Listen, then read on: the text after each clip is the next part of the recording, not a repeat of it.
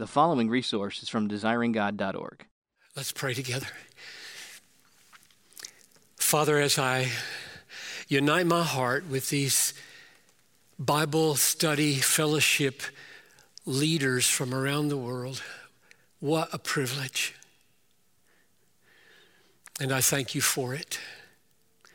And I ask that you would come upon me now as I speak and upon them as they listen, so that the transaction would be built on truth, that the name of Jesus would be magnified, that your word would be honored, that we would rely upon the Holy Spirit and not upon ourselves and that your mission through BSF would advance globally for the great glory of your name.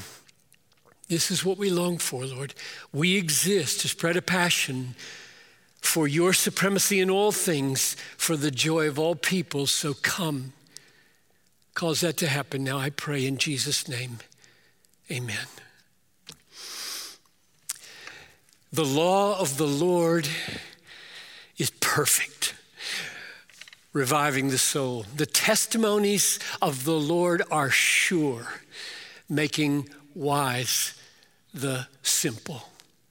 The commandment of the Lord is pure, enduring forever. The precepts of the Lord are right, rejoicing the heart. The fear of the Lord is clean, enduring forever. The rules of the Lord are true and righteous altogether. More to be desired are they than gold, even much fine gold. Sweeter also than honey and drippings from the honeycomb. Moreover, by them is your servant warned, and in keeping them there is great reward. Who can discern his errors? Declare me innocent of hidden faults.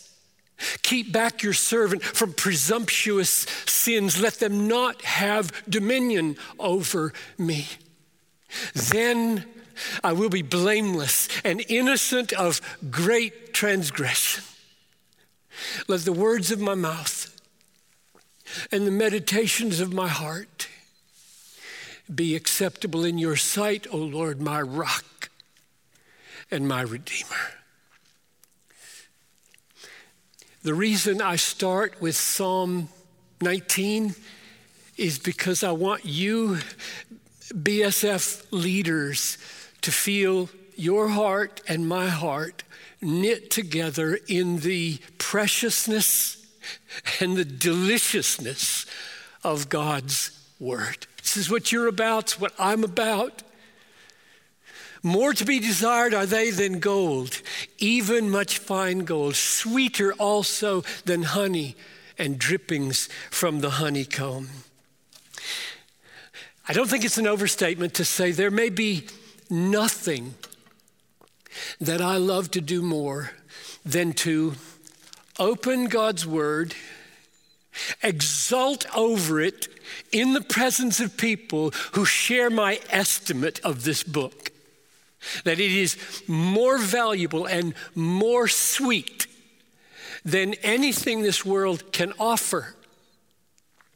It's like the Puritans used to say take my house, take my books, take my job, take my health, take my life, but don't take my Bible. oh, what a great Puritan sentiment. And I pray that it it's embraced by thousands of you who teach people how to see glories in God's Word. When I think of Bible Study Fellowship and the, the many people I have known over the last 40 years who have taught in Bible Study Fellowship, I think of people who live and die by what the Bible teaches. That's what I think of.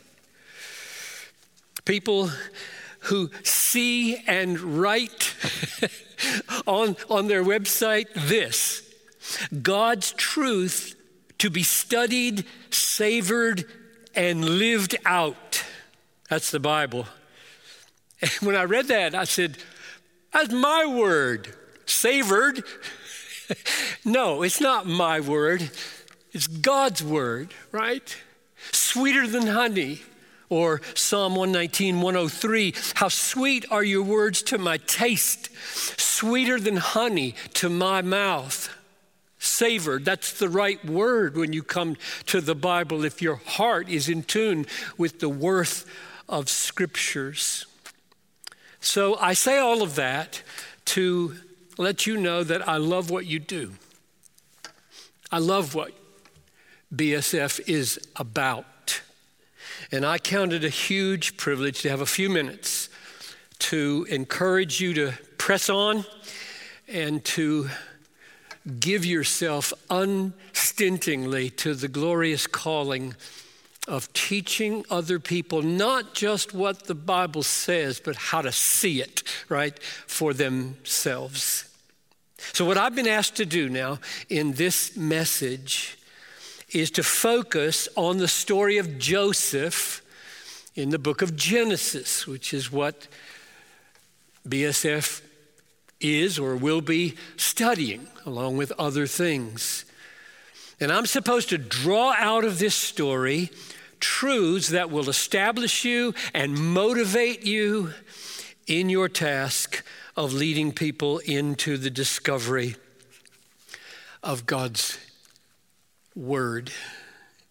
And I, I have in my mind a particular result that I want. I, I want you to grow in your capacity to lead others into truth with the very joy and strength you have received from the truth. So that you're not just mechanically telling them how to go about this, but you've done it yourself, and out of the overflow, you are now leading them into the very skills that will enable them to have the same overflow. That's the result I would love to see happen. There's no way that I could have survived, let alone flourished in this pulpit. I'm, I'm in the pulpit right now that I, I preached in for what, 33 years of my ministry. There's no way that I could have flourished in those 33 years if I had not been eating the bread that I was serving. And that's what I want for you. I've said this before, and I'll say it again. It, it, sounds like an overstatement. Maybe it is. I'm not aware of it being an overstatement, but my memory is fallible. I do not recall in 40 years stepping behind a pulpit to preach the Word of God. I don't recall a single time when I was not thrilled with what I had to say, even when they were hard things. God has been so good to me, to grant me to find strength for my soul, joy for my soul in preparing the meal for other people. And that's what I hope happens for you. I want you to experience the answer to the prayer in Psalm 119, verse 18.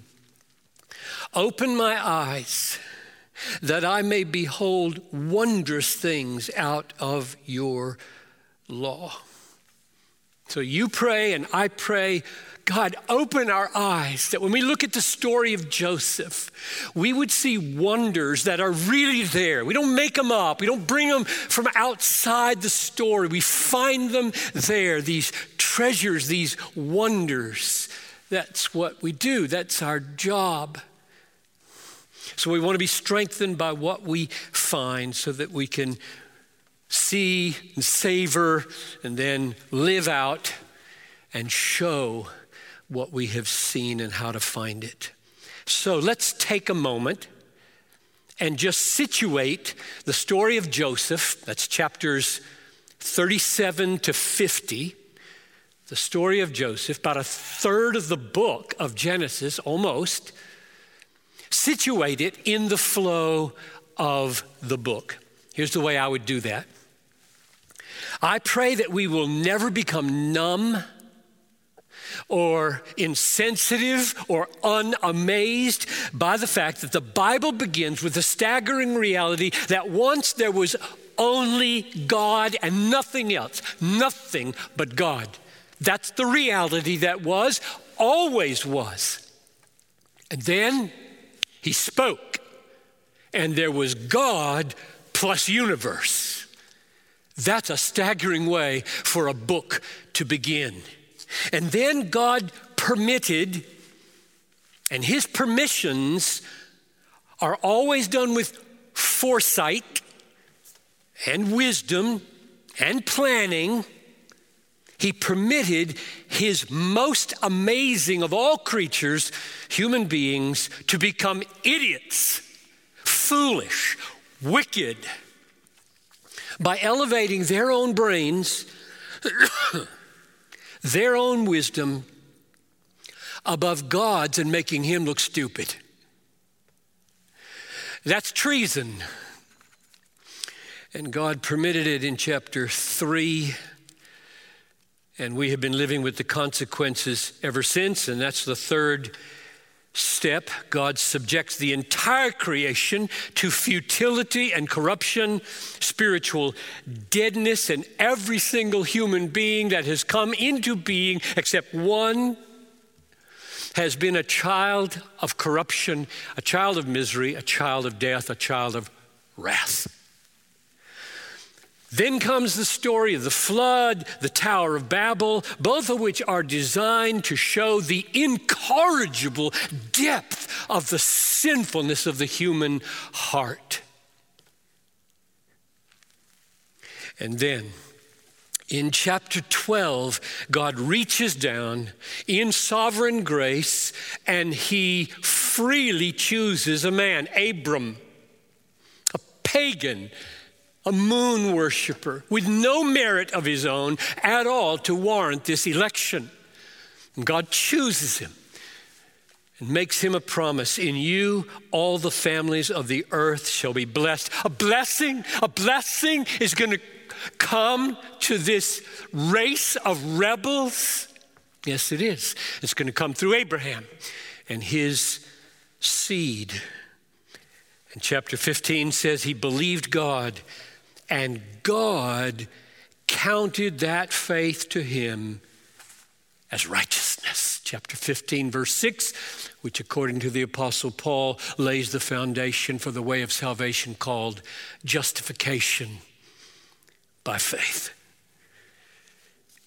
On the basis of a Redeemer who would come 2,000 years later after Abraham. And then the rest of the book of Genesis is the story of God making clear again and again and again that his true children, true Israelites, his elect, chosen ones, come into being and are sustained in faithful being by a sovereign, miraculous work of God.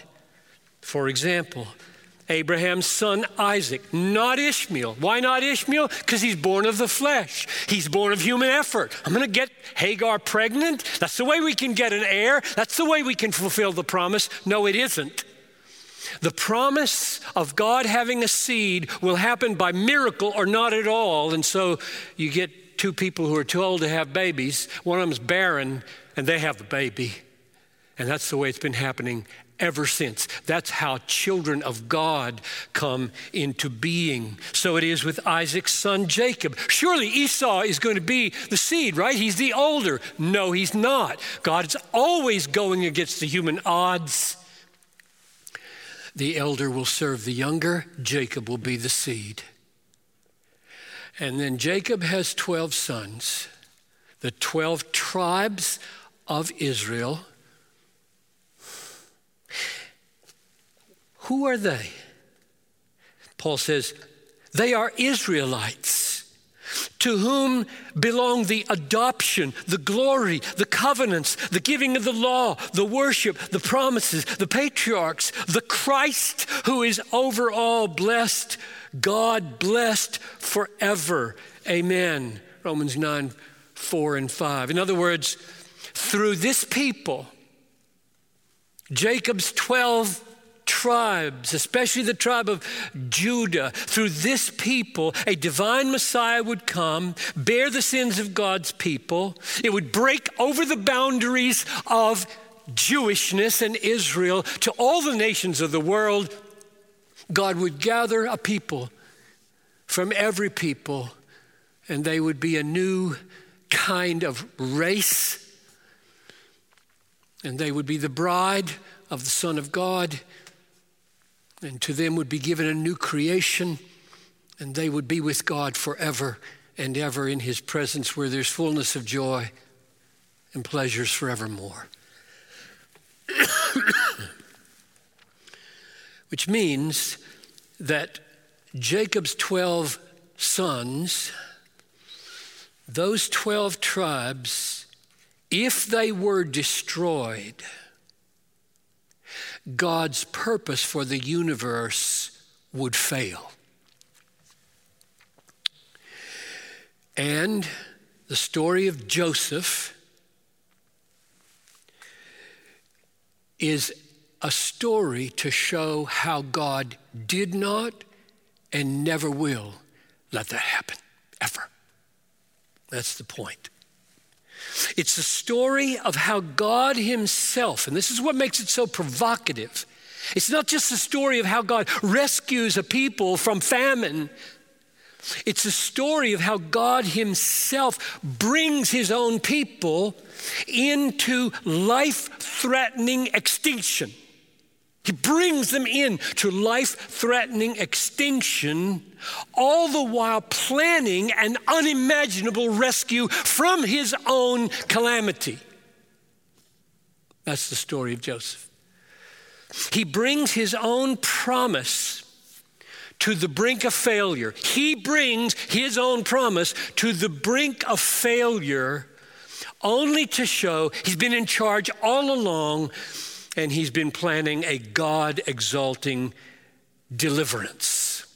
So let's trace the story and see if I can show you these things so that you can see them for yourself and not just take my word for it.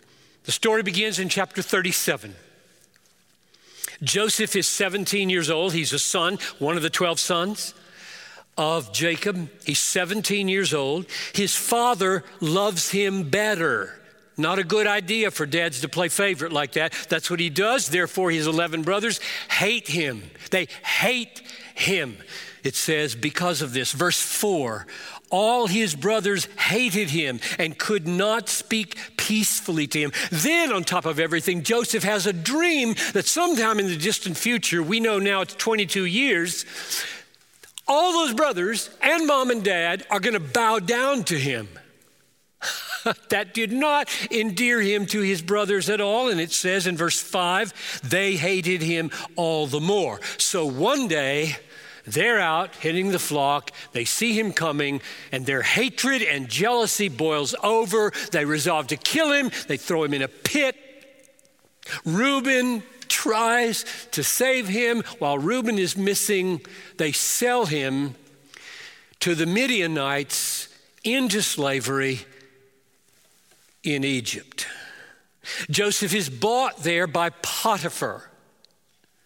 And when his success as a faithful follower of Yahweh, when his success is at its peak and his righteousness is at its most faithful, Potiphar's wife slanders him as a rapist. And Potiphar, in fury, throws him unjustly into jail. And again, his success, the blessing of God on him, his righteousness flourishes, his power to interpret dreams is exercised for the baker and the cupbearer of Pharaoh. The cupbearer goes back to Pharaoh, just like Joseph predicted, and he totally forgets Joseph for two more years. Two years he waits, and now 13 years has gone by. He's 30 years old. Every time he thought he was under the blessing of God, doing what God wanted him to do, things got worse, not better. Pharaoh has a dream. The cupbearer remembers there's a man in prison who can interpret dreams. He interpreted mine. Go get him. Joseph says to Pharaoh, It is not in me God will give Pharaoh a favorable answer. Chapter 41, verse 16. The dream is this there's going to be seven years of prosperity, followed by seven years of famine. Pharaoh is so impressed by Joseph's wisdom that he makes him what? Vice president, in charge of making sure that during those seven prosperous years, there's enough grain for the seven lean years. And the writer of this story, Moses, makes very clear three times that this prosperity and this famine are the work of God. Let me read those to you. Genesis 41 25. God has revealed to Pharaoh, Joseph says, what he is about to do. Verse 28 of chapter 41 God has shown to Pharaoh what he is about to do. Verse 32 Joseph to Pharaoh, the doubling of Pharaoh's dream means the thing is fixed by God, and God will shortly, shortly bring it about. So, God is bringing on Egypt and the entire region, including where Joseph's brothers live, he's bringing a famine, which is going to threaten the existence of God's chosen people all the while laying a 22 year plan to rescue those people through the very sin of selling Joseph into slavery. The reason I say 22 years is this it's pretty easy to compute. 13 years have gone by when he is, since he's sold into uh, slavery, when he enters into Pharaoh's service. It says he was 30 years old, 17, 30, 13 years have gone by when he enters as prime minister. Seven years of prosperity is now 20 years have gone by.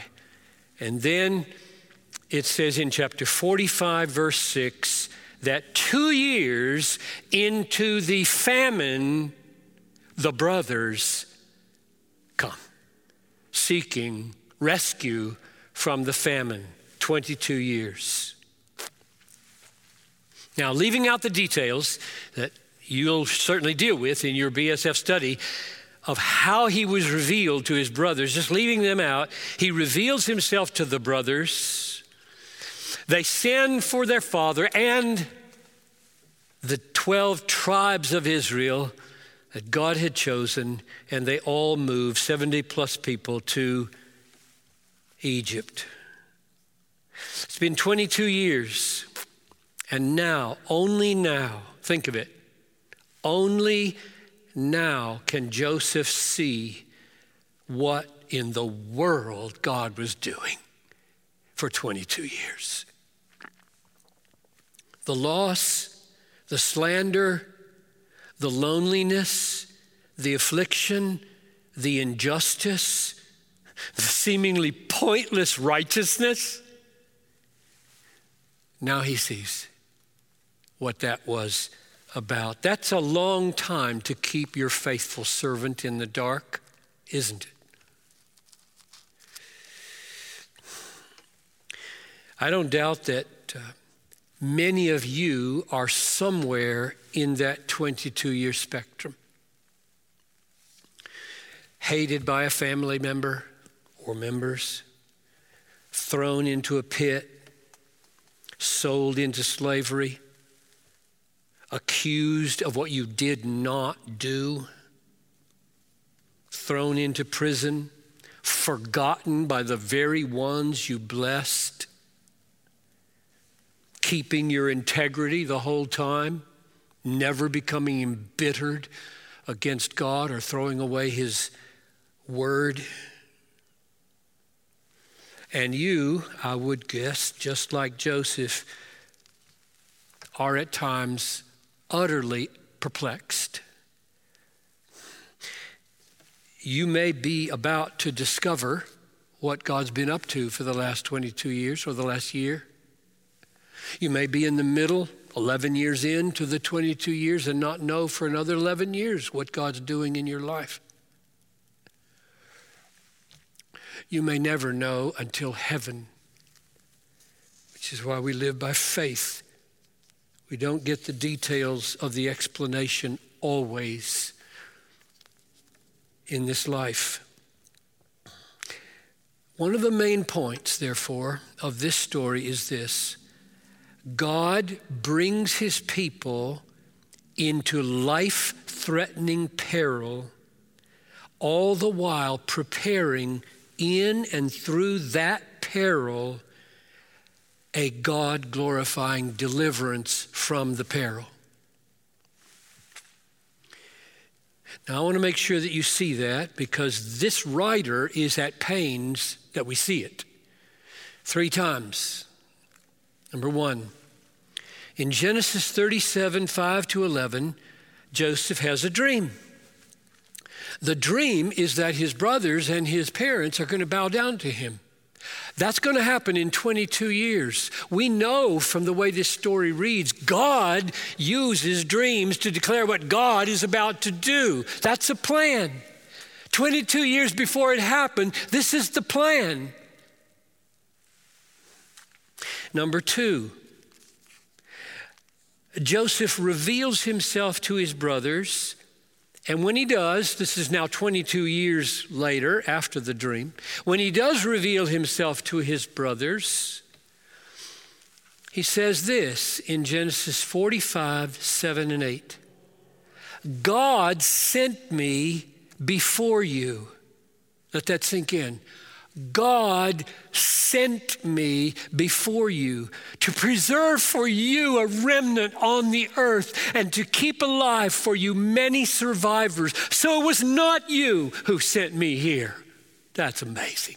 It was not you who sent me here. What can that mean? It was God. it can mean this who was decisive? God was decisive. This is stunning.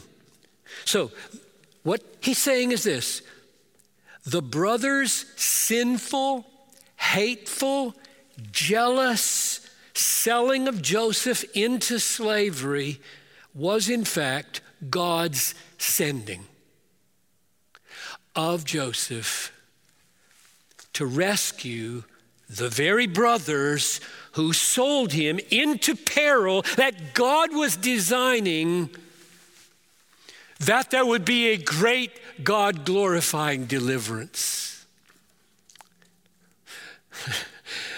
How high are his ways, unsearchable his judgments. It's unmistakable that this inspired author wants us to see this God is sovereign over dreams. God is sovereign over sinful actions of brothers. God is sovereign over prosperous years. God is sovereign over destructive famines. God is sovereign over slanderous enemies like Potiphar's wife. God is sovereign over forgetful butlers. Nothing is happening randomly in this story. Number three, third evidence in this story that the author wants us to see this that God brings people, his own people, into life threatening peril, all the while preparing through that very peril to deliver them from the peril. That's what he wants us to see. This is the most famous verse in the story. and I would dare say that Genesis 50, verse 20, is one of the most important verses in the Bible if you understand how it relates to all of sinful human activity from the fall to the consummation. Joseph says to his brothers after his father's death, and they're terrified that he's now going to wreak vengeance on them. He says this in verse 20 of chapter 50 Do not fear. For am I in the place of God? As for you, you meant evil against me, but God meant it for good, to bring it about that many people should be kept alive as they are today. Now, don't make the mistake that I have heard made so many times by translating it differently or paraphrasing it differently than what actually stands in the text. It does not say, You meant evil against me, and God used it for good. It's not what it says, and it's not what it means. It says, you meant evil against me, and God meant it for good. And the word meant is exactly the same Hebrew word in both cases, as in the word it, the same reality. You meant it. You intended it. You planned it namely, my being sold to the Midianites, which was evil of you. That's what you meant. That's what you intended. That's what you planned. That's what you did. And it was evil.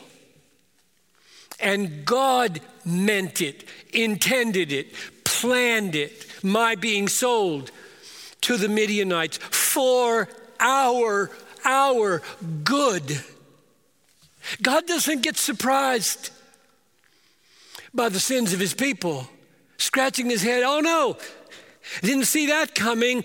That makes a muck of my plan. What am I going to do now? Well, I'll use it. I'll figure out a way to use it. That never is the way God thinks. And this story is designed to get that thought out of our heads. He was in charge of everything in this story from the beginning planning it way before he gave the dream 22 years earlier. He planned it, he predicted it, he superintended it, he finished the rescue of his people. Glorious salvation, glorious sovereignty. Unless we think that the other writers of the Bible somehow missed the point of this story, listen to Psalm 105, verse 16. When God summoned a famine. When God summoned famine, come. When God summoned a famine on the land and broke all the supply of bread, he had sent a man ahead of them, Joseph, who was sold as a slave. His feet were in fetters. His neck was put in a collar of iron until what he had said came to pass. The word of the Lord tested him. So the suffering of Joseph Being sent from his family as a slave was God's doing, sold into slavery.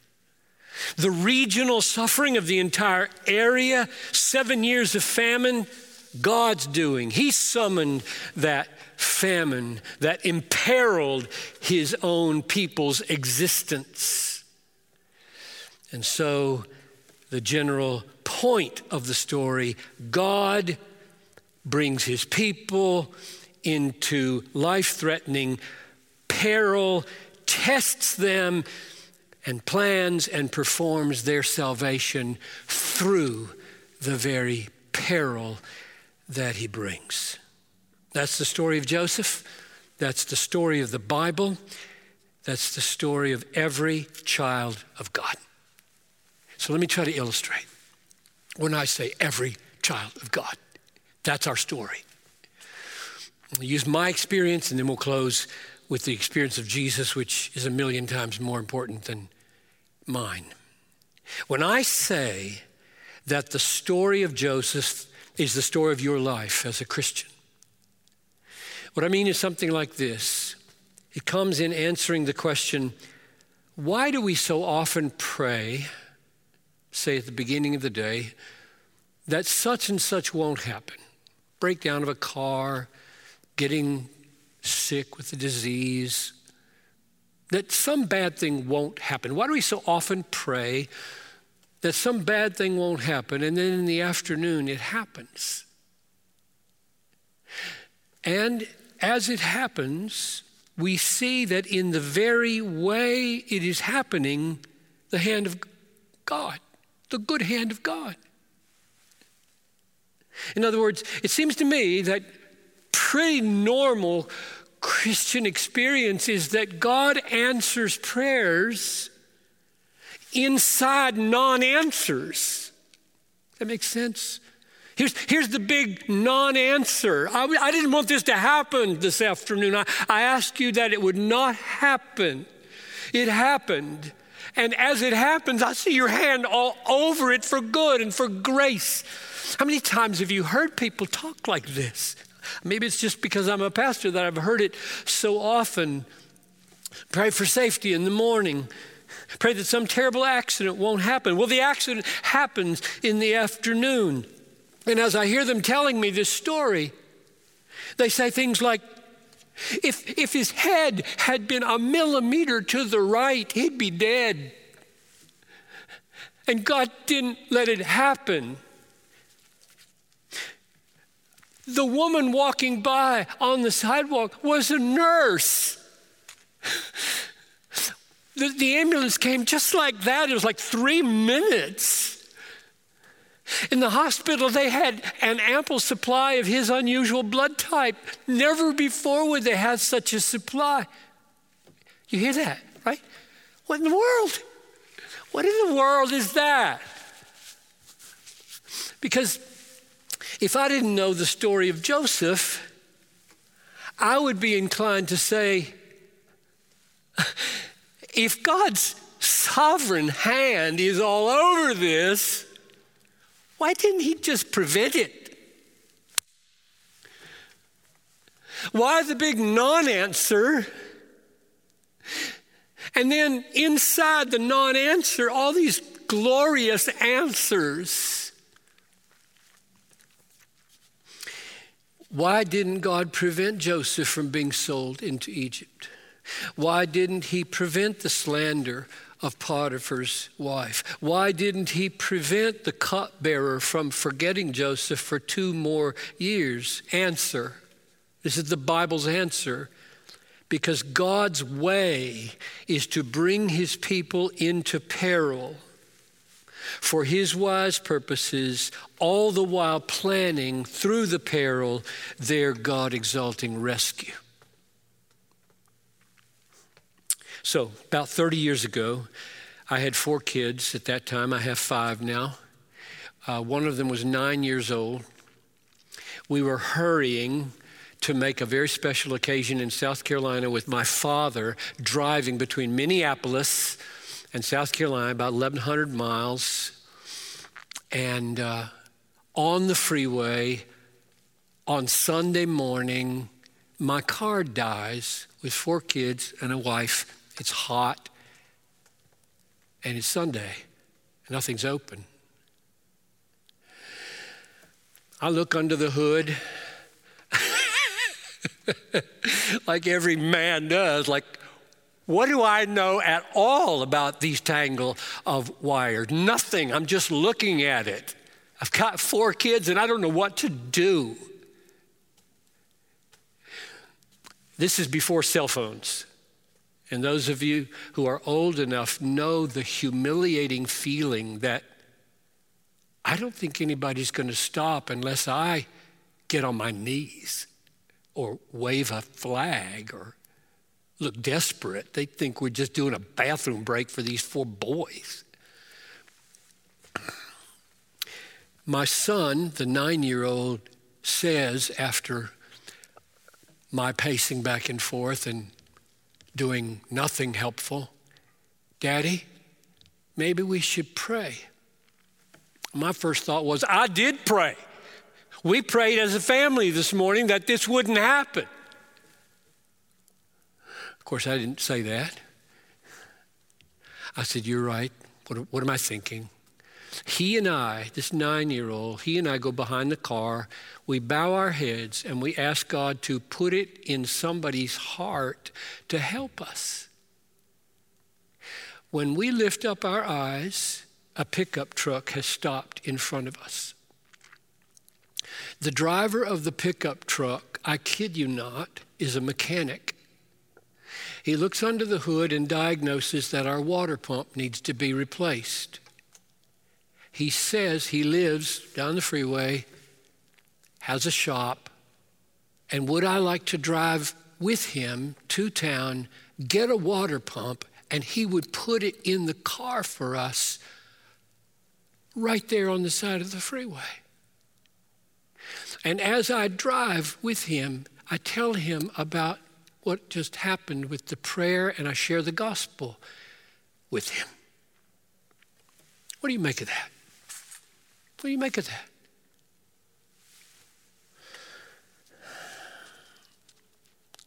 I had prayed in the morning that God would protect us from harm and trouble, and the car died in the middle of nowhere, as far as I could tell.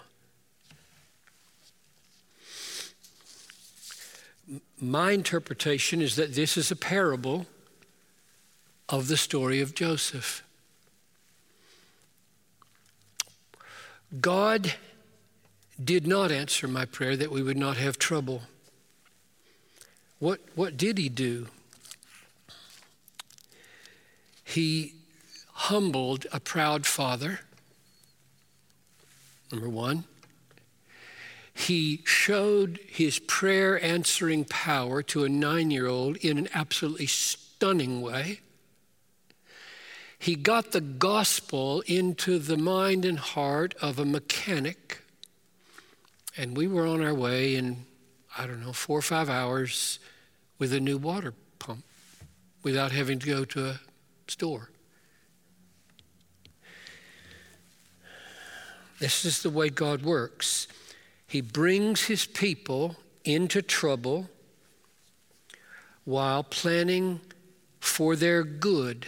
Suppose Satan was involved in our little event.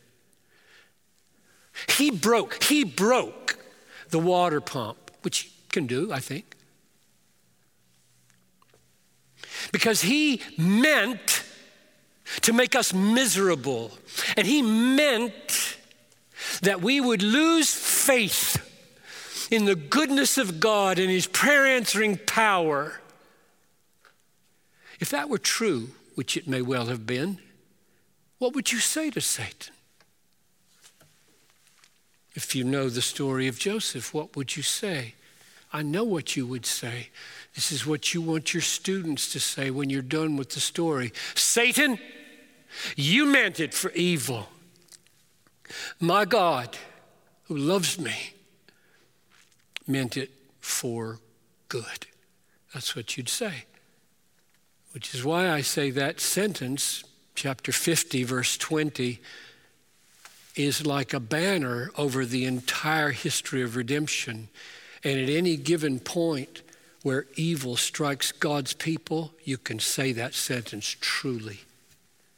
You meant it for evil, God meant it for good. So let me end with the experience of Jesus, which is vastly more important than mine. I, think the life of Joseph is the life of Jesus, or the life of Jesus is the life of Joseph in a very profound sense. Let me tell you why this is important for me to say right now as we close. You BC, BSF, you BSF leaders are going to discover that there are thousands of people around the world who do not want to hear what I have just said. They don't like it. They don't want to believe that God governs the actions of sinful men, like the brothers, jealousy and hatred. God governs the actions of sinful men. They're not going to want to hear this that the Bible teaches that the sinful selling of Joseph into slavery was the sending by God of Joseph into saving work. So, what you're going to need to show them to help them, because not everybody submits to the Bible, you're going to have to help them see that if they follow the logic of rejecting the sovereignty of God over the sinful actions of humans, they are going to reject the saving work of God in Jesus. That's what you have to show them. That's pretty serious. They're not going to want to go there, probably. That's true, you know. If God does not, cannot govern the sinful actions of people, in crucifying his son, there is no gospel. Let me read you the key text. This is Acts chapter 4, verses 27 to 28. The saints are praying. Truly, in this city, Jerusalem, they were gathered together against your holy servant Jesus whom you anointed, Herod, Pontius Pilate, along with the Gentiles and the peoples of Israel, to do whatever your hand and your plan had predestined to take place. Herod's mockery, the purple robe, Pilate's cowing to the crowds, Gentile soldiers pushing a crown of thorns down on Jesus' head and smacking him and mocking him. The crowds crying, Crucify him, crucifying. All of it doing what God had planned and predestined for your salvation. The gospel of our salvation was accomplished through the evil of sinful men as they killed the Son of God. Random evil saves nobody. Are you with me? Sinful men killed Jesus. Random evil saves nobody. This was not random. 700 years before Isaiah 700 years before Jesus, Isaiah said, It was the will of the Lord to crush him. He has put him to grief. Isaiah 53, verse 10. This is not random evil, this is planned. Otherwise, we wouldn't be saved.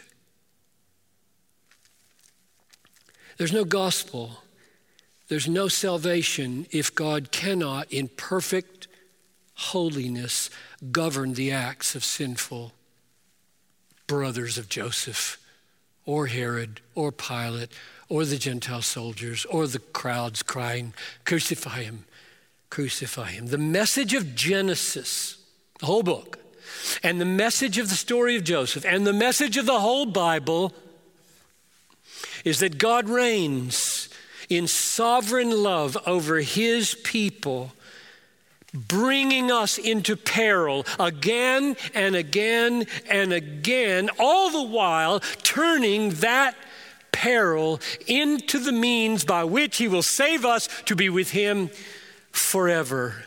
Acts chapter 14, verse 22 through many afflictions, we must enter the kingdom of God. But take heart from Psalm 34 19.